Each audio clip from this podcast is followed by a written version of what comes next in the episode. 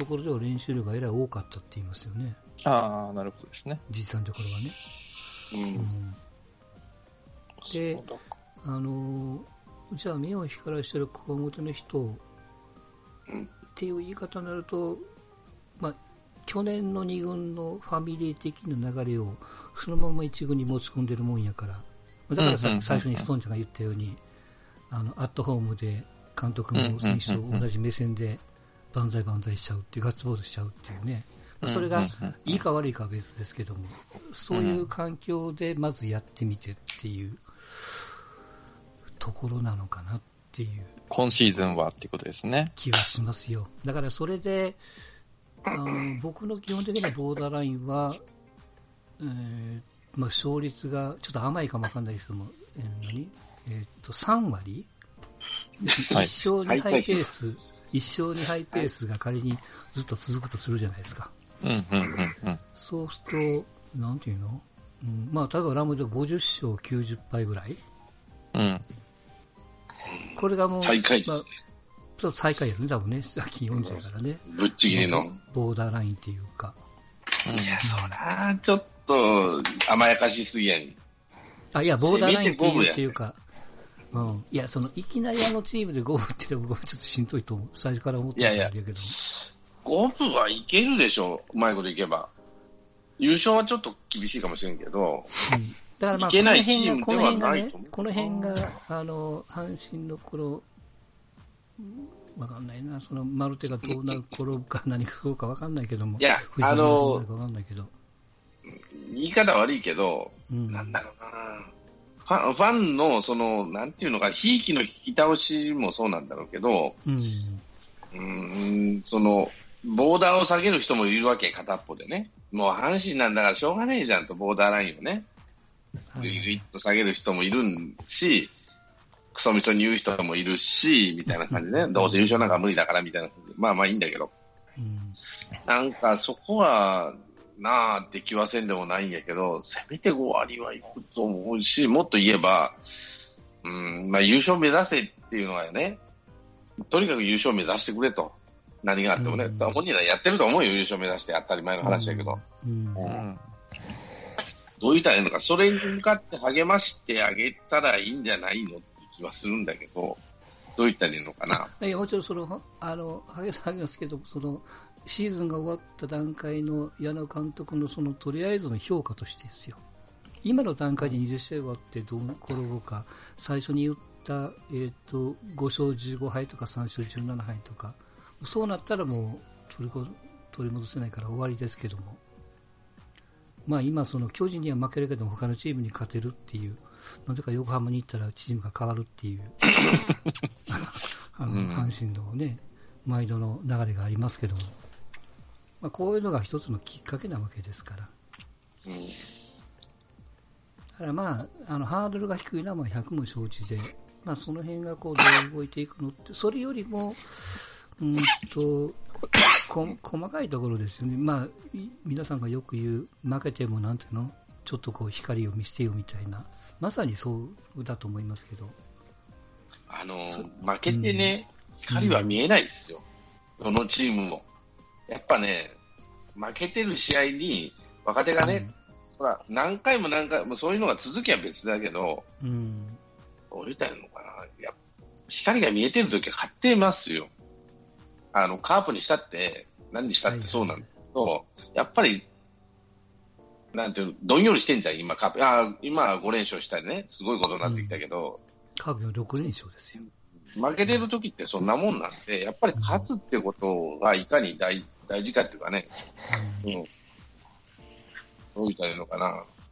マスコミも、ファンも温かい目で見るんだけど、厳しく温かい目で見ないと、うん。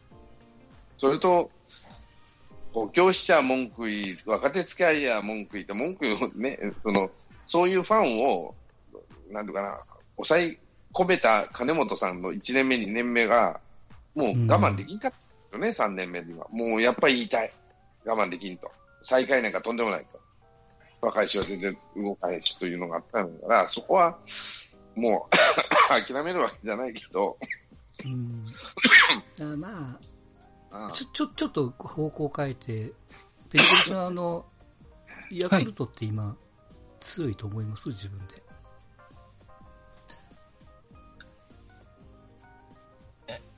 まあ、つ、つ、つ、強くはないと思ってますけど、今12勝10敗で、現時点はでい2番目ですよ。チーム打率も高いし、まあ、ちょっと防御率は落ちてきてますけども。これなぜにこういうところのポジションなんですか？去年もそうでしたけどね。去年も出だしが悪くて後半盛り返して、最終的には去年も2番でしたっけ？歯切れが。あ あ、すいません。いや、まあね、あの、他のチーム、まあ6球団しかないですけど、うんうん。との兼ね合いでしかないとは思うので、うん。それは15年の優勝もそうだと思うんですけど、うん。うん、まあヤクルトがね、どんなに頑張っても他のチームがもっと頑張ったらっていう戦力だとは思うので、うん。まあ持ってる戦力の中では頑張ってる方というかね、2位っていうのは悪くない結果だと思うんですけれども、やりくりが上手くなってるっていうとこやりくり、まあここ数年で言うとそうだと思うんですよね。ろ。うん。で、15年っていうのはそのいい例で、やりくりうまくいって、他がうまくいかなかったから、たまたま優勝ってことだとは思うんですけど、うん、その、なんだろう。はい。ヤクルトに所属している選手の、えー、ちょっとこういったスペックっていう言い方しますけど、選手のね。うん、それは、じゃあ他の5球団に比べると決して高くはないんだと。高くはない。まあまあ高くもないし、低くもないというか。まあいう平均的みたいな感じですか？で、それにベンチワークが絡んでうまく使えてるから、ちょっと上に行けてるよと。うん、まあ、ベンチワークがうまいのか下手なのかもちょっとよくわかんないんうん。ですけど、まあでも、その、なんだろう。ある程度、その、うん年俸上がるべき人が上がってますし、うん。ちゃんと上がっ、年俸高い人が試合に入れて結果を出してるっていうところでは、はいはい。あの、組織としてはうまくいってる方というか、力は出せてるって意味だと思いますけどね。うんチームの雰囲気は変わりました？コーチが去年3人入ってきて。去年、そうですね、変わったんじゃないんですかね。まあ、その前の真中体制になった時にも、あの、全体的に若返って、その首脳陣が。うん。で、さらにもう一回小川さんが戻って、で、他のね、土橋が戻ってきたりだとか、あの、うん。あのね、宮本、川田石以外の部分もそれなりにあの入れ替わったりはしてるので、多分その、なんでしょうかね。経験で則を持ってるコーチが増えたってことそうですね、実績あったりとか、その、現役時代の実績があったりとか、コーチとしての実績あったりとか、うん、そういう意味では結構その、なんでしょう、油の乗ったコーチ陣というか、結構いいバランスは保ててると思いますよ。だから、だからまずヤクルトの今の例をちょっと無理やり阪神に当てはめると、うん。えーヤクルトで小川さんが帰ってきました。で、OB の宮本が入った、外から、まあ、コーチが2人入りましたっていうのを阪神に当てはめると、うん。例えばその今年の阪神、岡田監督が戻ってきうんました。うんうん。そうですね。僕も思いました、それ。はい。で、えーっと、ヘッドコーチ的に、じゃあまあ、若い矢野が来ましたと。う。うんん。で、えー他の、まあ、2人ぐらいのコーチをよそから引っ張ってきましたねと。これが。ヤクルトの今のコーチのイメージの阪神版みたいな感じそうでしょうねうんピッチングコーチ、吉井とか、あまあまあバッティングコーチななるほどね、うん。とか、だまあ、誰かな、うん、とか、みたいな感じでしょうね。うん。だからそれ、それと、じゃあ比べると、あの、岡田と矢野のキャリアの違いがそこでこう出たりとか、うえーん。ジャンコさんの言うその目を光らす、ちょっとこうグッと締めるっていうべき人が、まあ今阪神に、誰誰？清水やったかな？矢野がはい、ヘッドコーチね。うん。あれも今も中橋コーチとちょっとやっててるところもあるんで、まあ、それがいいかどうかは別ですけどもね。うんっていうところの差。うん、で、えっ、と、浜中、うえっ、と、守備、9時、9時はずっと残ってるからですけどもね。9時平野ですね、打撃は平野。まあ、ピッチングも、あれか、福原か。だから、吉井と福原の違いみたいうん。な。うん。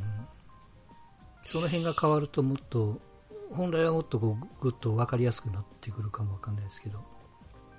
やっぱこうね、先週も話しましたけど、経験が、うん優勝経験とか成功経験がある人がやっぱ多少なりとも入ってないと、うんね、こうみんなし一からスタートだっていうのは、それはフレッシュじゃフレッシュですけど、はいはい。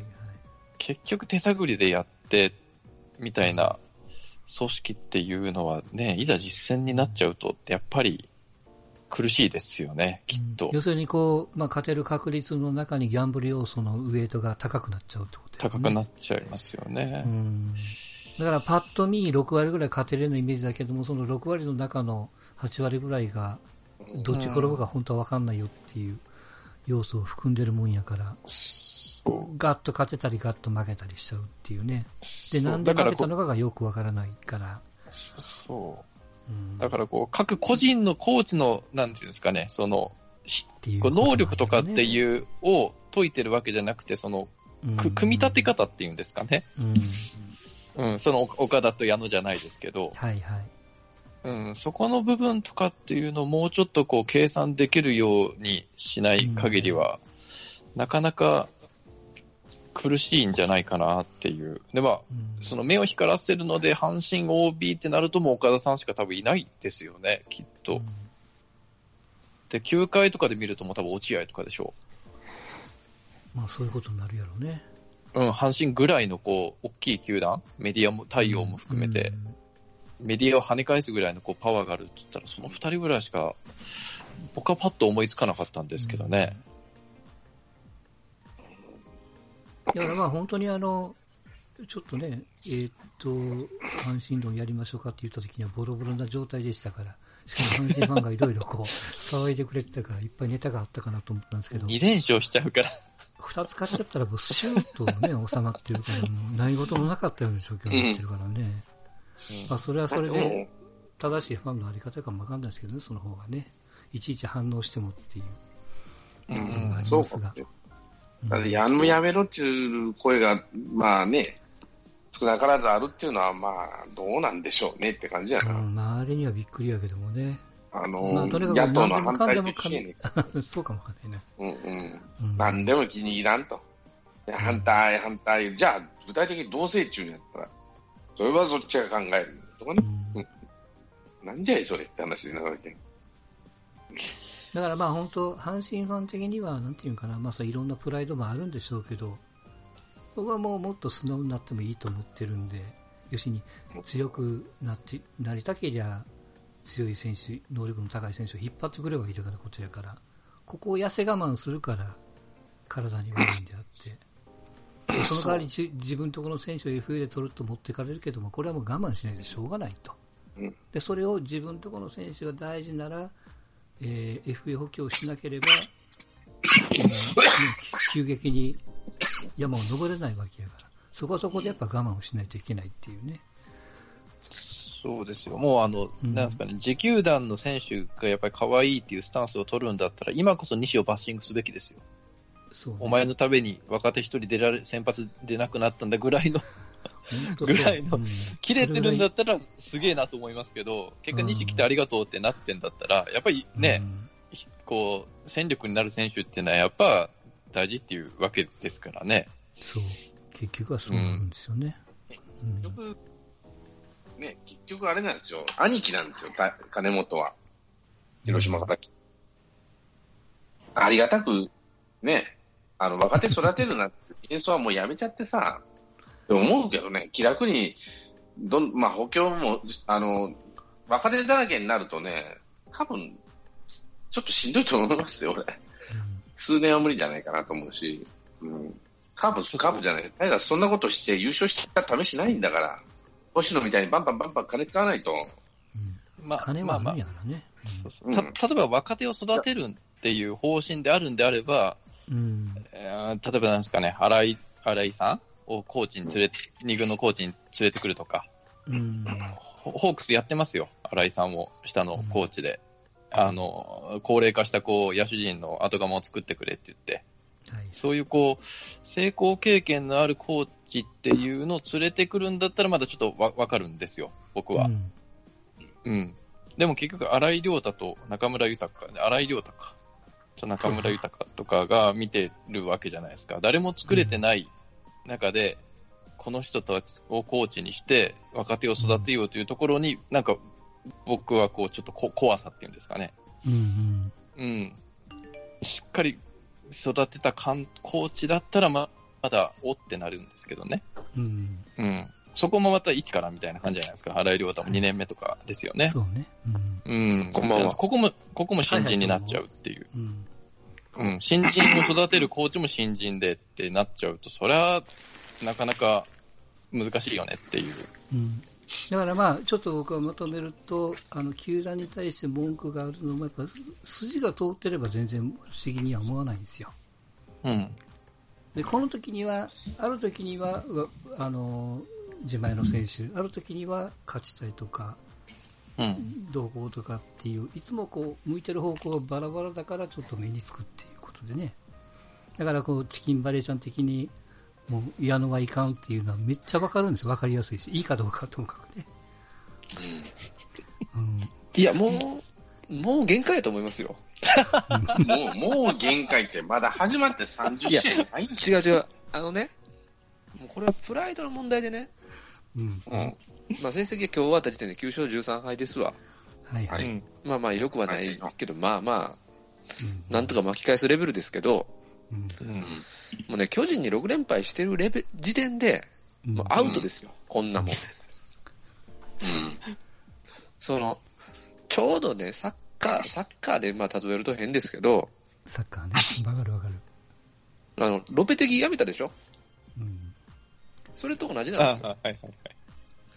やっぱね、その人気チームの宿命ってあってね、その、成績はそこそこでも、やっぱ、バルサに負けたらダメなんですよ。ポイントで負けちゃいかんと。しかも、ん6連敗もしちゃいかんと。そこでまた余裕、余裕かましてるようなことをするからね、あかんのですよ。うん。だからね、こういう方向はすごく、あの、この意見に賛成かどうかは別にしても、あの、一直線だから分かりやすいわけですよ。うんうんう。うんん。でね、そのお行儀よくね、挨拶したりするわけじゃないですか。お行よくね。そう、アホかと思うんですよ、そんなもん。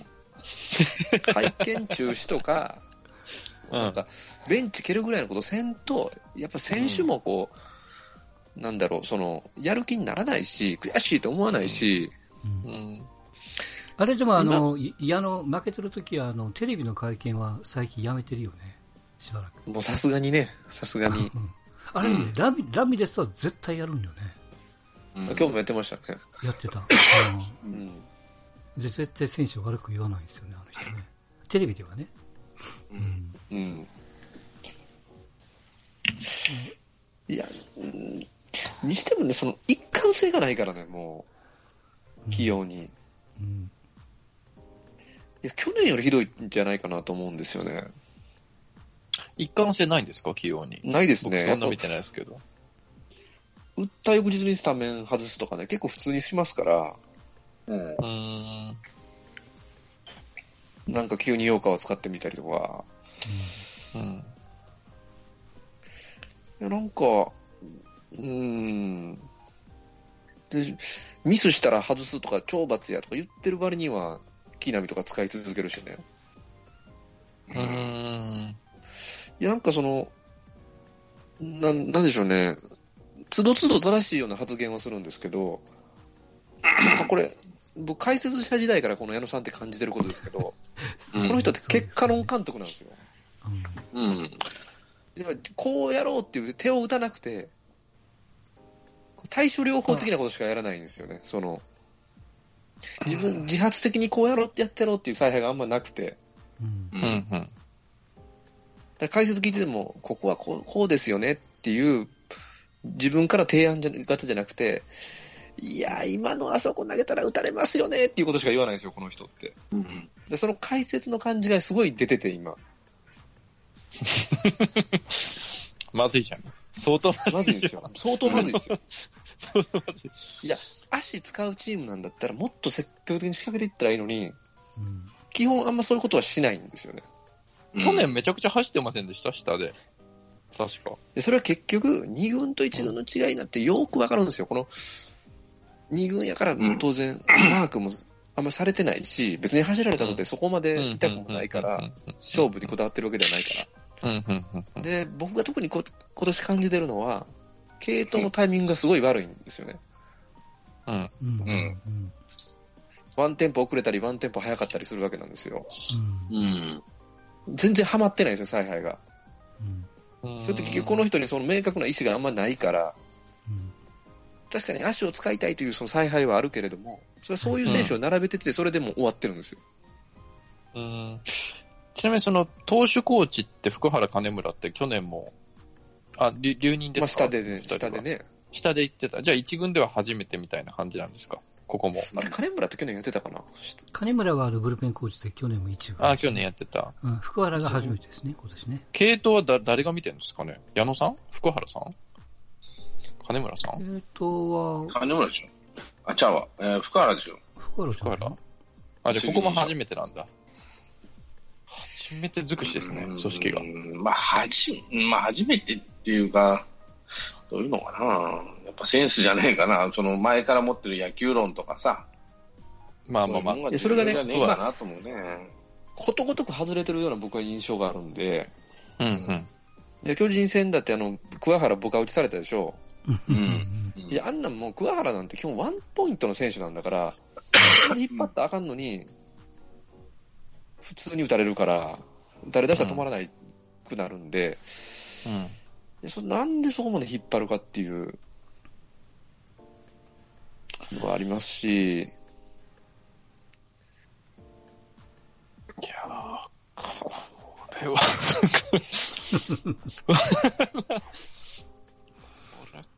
そうっすか。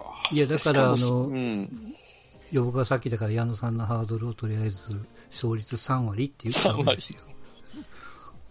言わない。いや、僕は本当にやめた方がいいと思いますけどね、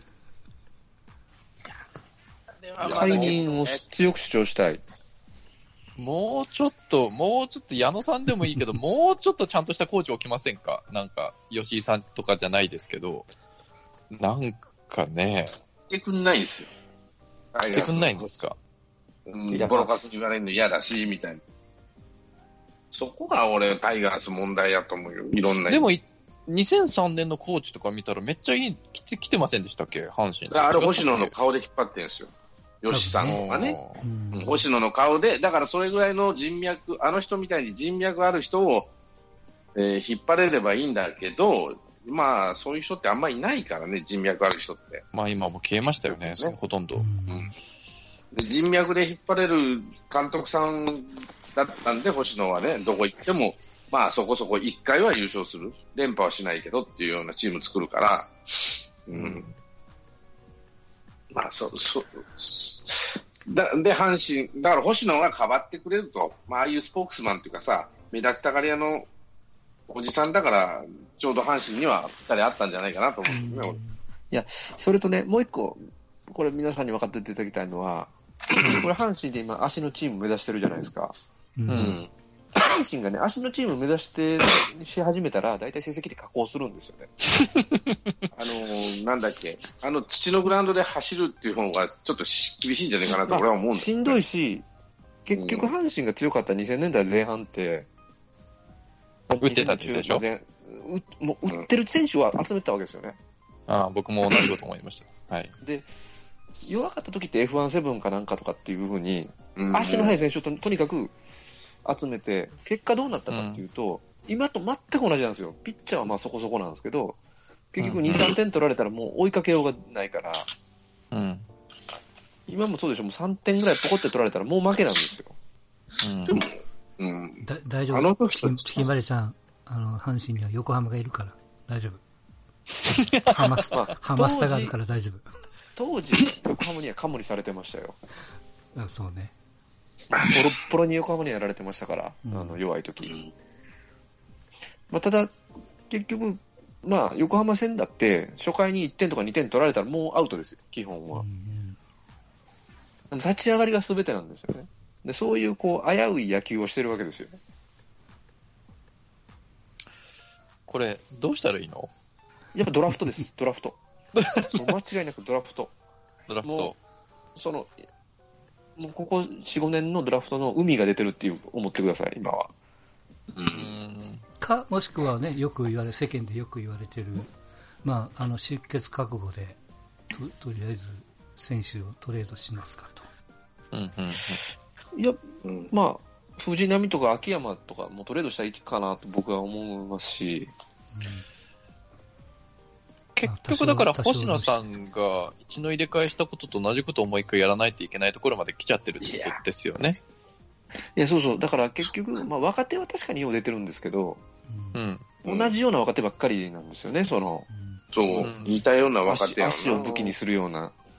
うん。で、こういう選手はね、足が武器にならないんですよ、大抵。う。ん。いや、結局、塁に出れないから。ああ、まあまあ。でまあ、近本はようやってると思うけど、うん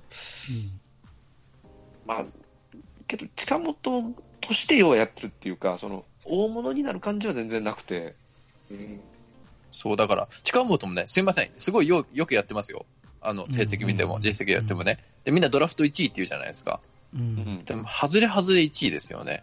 うんうん。なんか、競合の1位みたいな感じだったら、なんか、おーってなるんですけど、なんか、その、外れ外れ1位の1位をそこまでこう、1位1位しなくてもいいんじゃないかなみたいなところも、若干うん。思っちゃったりとか。あの、従来の 1, 位の優先権はそこまで与えなくていいでしょっていう。うーんっていう、そう、なんか、ね。藤波とかだったらわかるんですよ。3球団競合、4球団うん。競合して取ったみたいな話だったら、うん。まあこれは宝物だみたいな感じなんですけど、うん。本当はね、えっと、藤原でしたっけ？欲しかったんでしょ？つって。そうね。で、たうん辰巳欲しかったんでしょ？つって。でうん、ダメだったから近本になったんでしょ？を、ドラフト1位だみたいな感じで、こう、何にしても育てるんだっていうのは、またそれはちょっとまた、なんか、余計なものを抱えちゃうだけになるんじゃないかな。え今のは十分やってるとは思いますけど、うんうん。うん。でだからね、その、なここの選手、ううん、どうぞ。ここの選手はね、よく、まあ、頑張ってると思うんですよ。うん。うん。でもね、それで物足りないのが今のチームなんで、ううんん。ここの選手が100%の力出しても、これ、その、そんなにじ順位が上がらないというか、あれか、そのち近本クラスの選手がよくやってるって言われるぐらいのチームから大したことないって言えるっていう。うん、ですし、大化けしないというか、うん。あの、今の順位にいってて、僕は思うのは、その、野手は決して不調でもなんでもないんですよね。うん。こんなもんなんですよ。うん。こんなもんで、まあ、ピッチャーが悪いからそれは下の順位来てるけど、うん。まあ、負けるべくして負けてるし、これ9勝13敗よりもっと上行けたかと思うと、そこまで上行ってないなと思うんですよね。そのピッチャーがそこまでよ良くても。それが問題で、広島みたいにからっきし守れてなくて、打てね打ててなくて下にいたんじゃなくて、まあ、うん。こんなもんなんですよね。うん。僕はごめん、それちょっと逆で、前半、えっとその阪神の1、2番が、えっと木浪近本って固めたがために、全然塁に出れなかったわけです、彼らがね。うん。うん。で、うん。あの時に糸井福留が良かったんです。大山はそこでしたけど、うん。うん彼らがバット立った時にはランナーにいなかったから、ヒットを打っても帰ってこれる選手がいなかったから得点にならなかったっていう。うんうんうん。うん。で、これが1、2番が形がついて、角がついて、塁に出るようになったら、もうもちろん3、3 4、5の調子にもよりますけども、あの、もうちょい効率は上がるし、それを他の球団と比べても、図抜け、決して図抜けてはないけども、うん決して他の球団に劣るようなレベルでは、数字だけ見るとね、ないような感じなんで、まあ、ここから、だから僕が一つ思うのは、これはもうベンチの采配のがあかんねやと思うことと、で、もう一つやっぱこう組み合わせの問題なんかなっていうね。で、それさえしっかりすれば、ストーンちゃんね、5割ぐらいはいけるかなというイメージは持てるんですけども。うん。たあそうドラゴンズでさえお5割を補うそのそう補うべきその期待感が僕的にはまだそのベンチマークにはないんでぐっとハードルを落としちゃうっていうのが現実なんですよ。だからチキンバレーちゃんの矢の会に論っていうのはあの分からんでもないんですよ、どうしたいんかなっていうのがも全然わかんないんですよね、その。らもうもう一言いらんこと言うとフロント批判するよりはそっちの方がすごく分かりやすいっていういや、もちろんフロントに言いたいことはめちゃくちゃありますよ。そのめっちゃありますよ、僕も。でまマウンド元に戻せとか、球場狭くせとか、めちゃくちゃ思うんですよ。マウンド硬くしてから、なんか他の他チームのピッチャーの方がなんか投げやすくなってるような気がするんですけど、特に巨人とか。うん。まあそれはそう見えるだけじゃないと今は分かんないけど。いや、でもこの時点で甲子園で2勝7敗ってちょっと、あ、2勝7敗、ね、2勝7敗です。うん。いやそれはあの巨人に3つ負けたからね、うん。去年も負け越してますよね。横浜にも負けたんかな、確かね。でしかも、うん。2勝7敗のうちの1つ、あの1勝はあれですからね、外のポロリがあるあったから、うん。実質1勝8敗ですけどね。うんってことはあれですよね、その、要は甲子園だから守り勝つ野球をやるみたいなことを言いつつも、その甲子園で大きく負け越してるみたいな そうあのねそう状況ってとにかくことですよね簡。単にホームラン打たれるんですよね、甲子園で。これでまああのもド、ドラフトとはいえこのね、この方向はあの6月終わってから、なんていうの、えーと5勝25敗みたいな甲子園で、それぐらいやったらもう一回ちょっと考えようか。うんとりあえずで今シーズンはどういう形を期待しますか？ちょっとね、あの、まあ、変えた方がいいって言っても、現実問題変えられないじゃないですか。いろんなものは。うん。もちろん当たり前ですけど。まあねまあね。うん。ってなった時に、今シーズンは、現状のその20試合ぐらいを踏まえた上で、どういう形にもっとすればいいみたいなのが、こう、お二人の中にあったりするんですか？いや、多分まあ、うーん当然、去年よりも順位を上げるっていうことは大前提で、うん。まあ、ある程度、その来年以降の巻き返しに向けてのそのスタメンをこう、レギュラー格をこう、まあ、決めていくっていうのが、まあ、大前提。ああ、じゃあもう、軸はもうある程度、レギュラーを決めて我慢するみたいな。うんまあ、我慢するんですけど、その、やっぱ見極めてほしいんですよね、その、固めるんじゃなくて。うん、うん、うん。ちょっとほんまに大山でいいんかと、4番大山でいいのかなといううん。のは正直あります。かといって誰もいないんですけど、それがドラフトの問題点であって、うん、うん、うん。まあ、そそこの部分は多分小手先で大山3番にしたり5番にしたり、そういういじりはできるけども、でもそのクリーンナップに大山の代わりに誰か持ってくる人は多分いないと思うからね。もうそうなんですよ。中谷か陽川しかそもそもいないんで、うんじゃあ、じゃあ今シーズン、ごめんなさいね、ちょっと聞き方変えて。今シーズン、まあ多少入れ替えはあるにしろ、まあ、ベースとなる打順ってどんな感じですか？ベースとなる。こう、こうしてほしいみたいな。だからそれがね、難しいんですけどね。順位を上げるというのが、そ僕、の先に言ったけど、僕は今のままでいいと思ってますから。今のままでいい。ああ、なるほど。この流れでいいと思いますよ。あーはーもう4番は大山で真珠。うん。あの、6月まで真珠ですね。うん。いや、僕はままだ違うんですけど、まあ、はい順位を上に上げろと言いつつも、やっぱり A クラスに入ってなんぼやと思ってるんで、うん、うん、うん。僕はあの鳥谷使えと思ってるんですよね、ショートに。うんうんいや、ほうほうこんだけショート守備やらかして、北条にしても、木浪にしても、うんうん。うん、うん。しかもイージーミスが多すぎるんですよね。うん。うん、うん、うん。あの、この間の巨人戦の北条といい、昨日の木浪といい。うん、うん。で、木浪に関しては走塁ミスもある。そうね。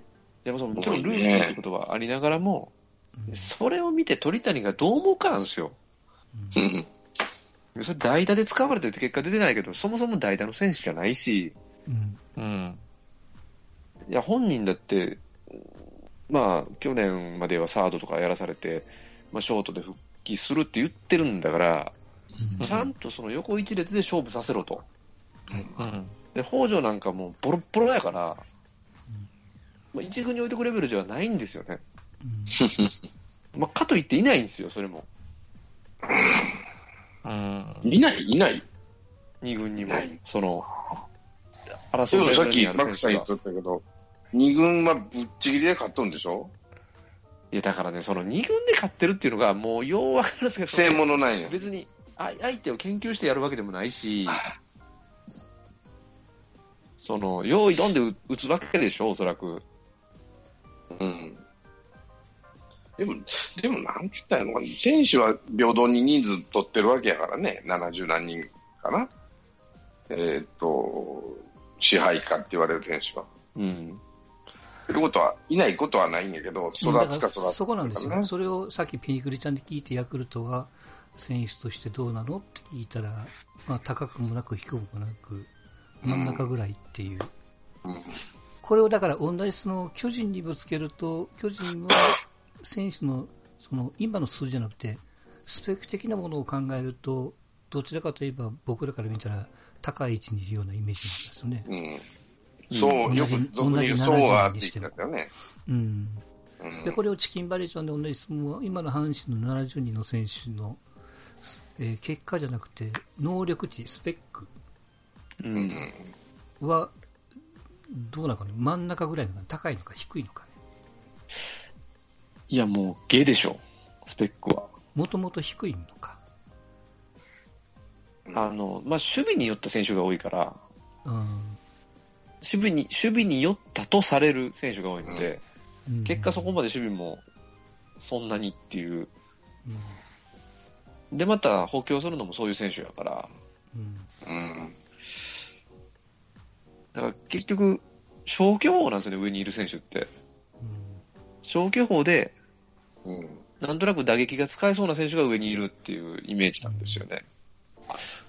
それってその、あれ？スカウト、前野村さんがいた時にその、なんだったっけ？なんか変な陰性があって、大した選手じゃなくても、こう、高順位で取ればみたいなのがあって一撃っていう話ですよね。うん。潰したみたいな話はあるんだけど、いや、それが私が言う、田中修太枠っていうやつなんだよ。出た。うんまたなんかそういう。田中修太枠の梅野がこんなに頑張っちゃってますけど。うんそうですね、それは申し訳ない、本当に。またそういう悪しき習慣がなんかまた戻りつつあるみたいな感じなんですか？まあ表には出ない話でしょうけど、出ないでしょうけどね。なんかね、その、大物打ちを絶対取らない感じがあるんで、うんまあでもちょっとシフトチェンジはしてるような感じがしますよ。その、結局は9時に外れてますけども。今年が？今今年が藤原？今年が藤原、去年が去年は？清宮、誰？清宮の前。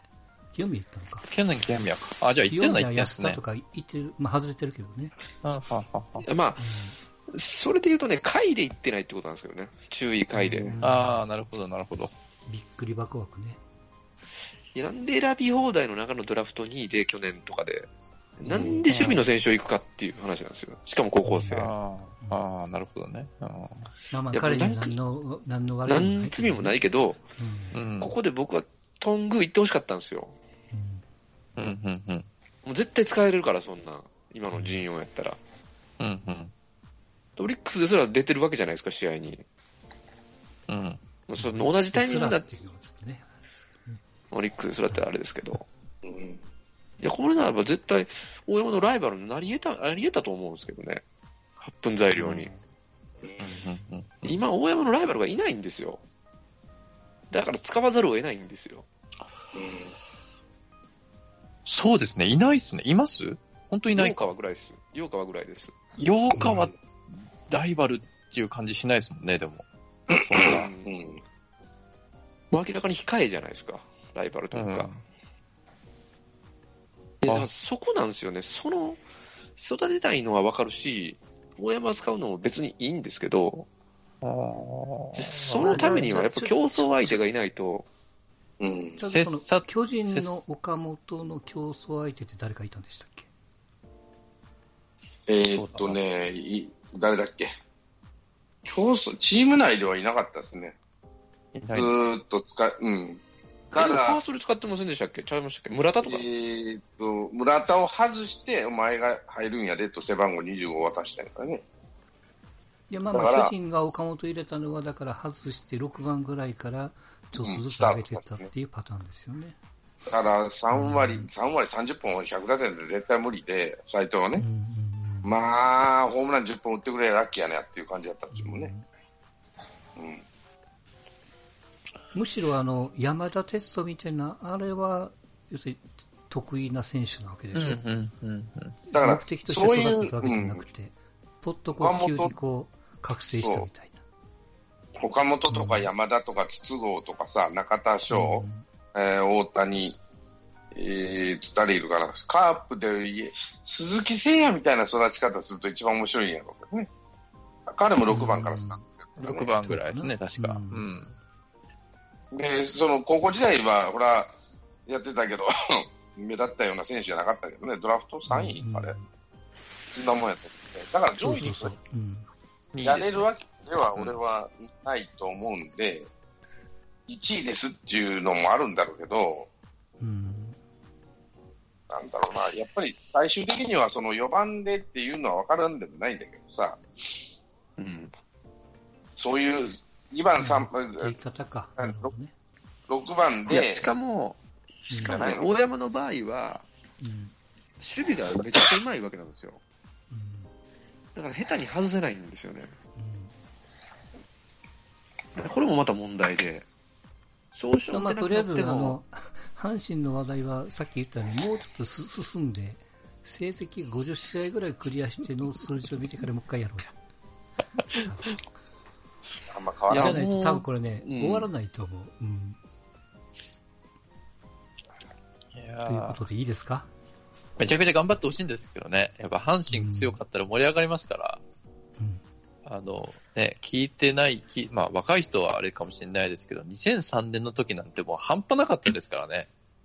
ね。九州にいたとしてもその熱は感じるぐらいだったんで、やっぱもう一回ね、あの時の阪神に戻ってほしいですよね、やっぱプロ野球ファンとしては。まあ、個人的にはその前の85年を経験してるもんやから。そっか、そこだともっとすごいんですよね。うん。90 5点ビハインドでもひっくり返してたっていう自分やったからね、あの時はね。92年もすごくなかったです？亀山新庄フィはあの、はヤク野村ヤクルトと優勝争いしてませんでしたっけ、確か。92年？だから ?3 年どどっちかっていうと、ちょっと広島っぽかったんじゃないですか、こう野球のやり方が。ああ、ですですですです。でもやっぱ盛り上がってましたもんね。田村うんストッパーで。そうね。うん、だからやっぱこう、田村、単純に懐かしいですね。ね、単純に盛り上がるからやっぱ強くなってほしいんですよね、阪神って。うんうんまあ、50試合クリアして、何そうですね勝これでこれ20、20勝30敗とかになってたらちょっともう、なるほど。考えましょう。はい。いろいろすいませんでした。阪神ファンの皆さん。いや僕は応援してますんで。い、や、もう、負けてほしいと思ってますよ、逆に。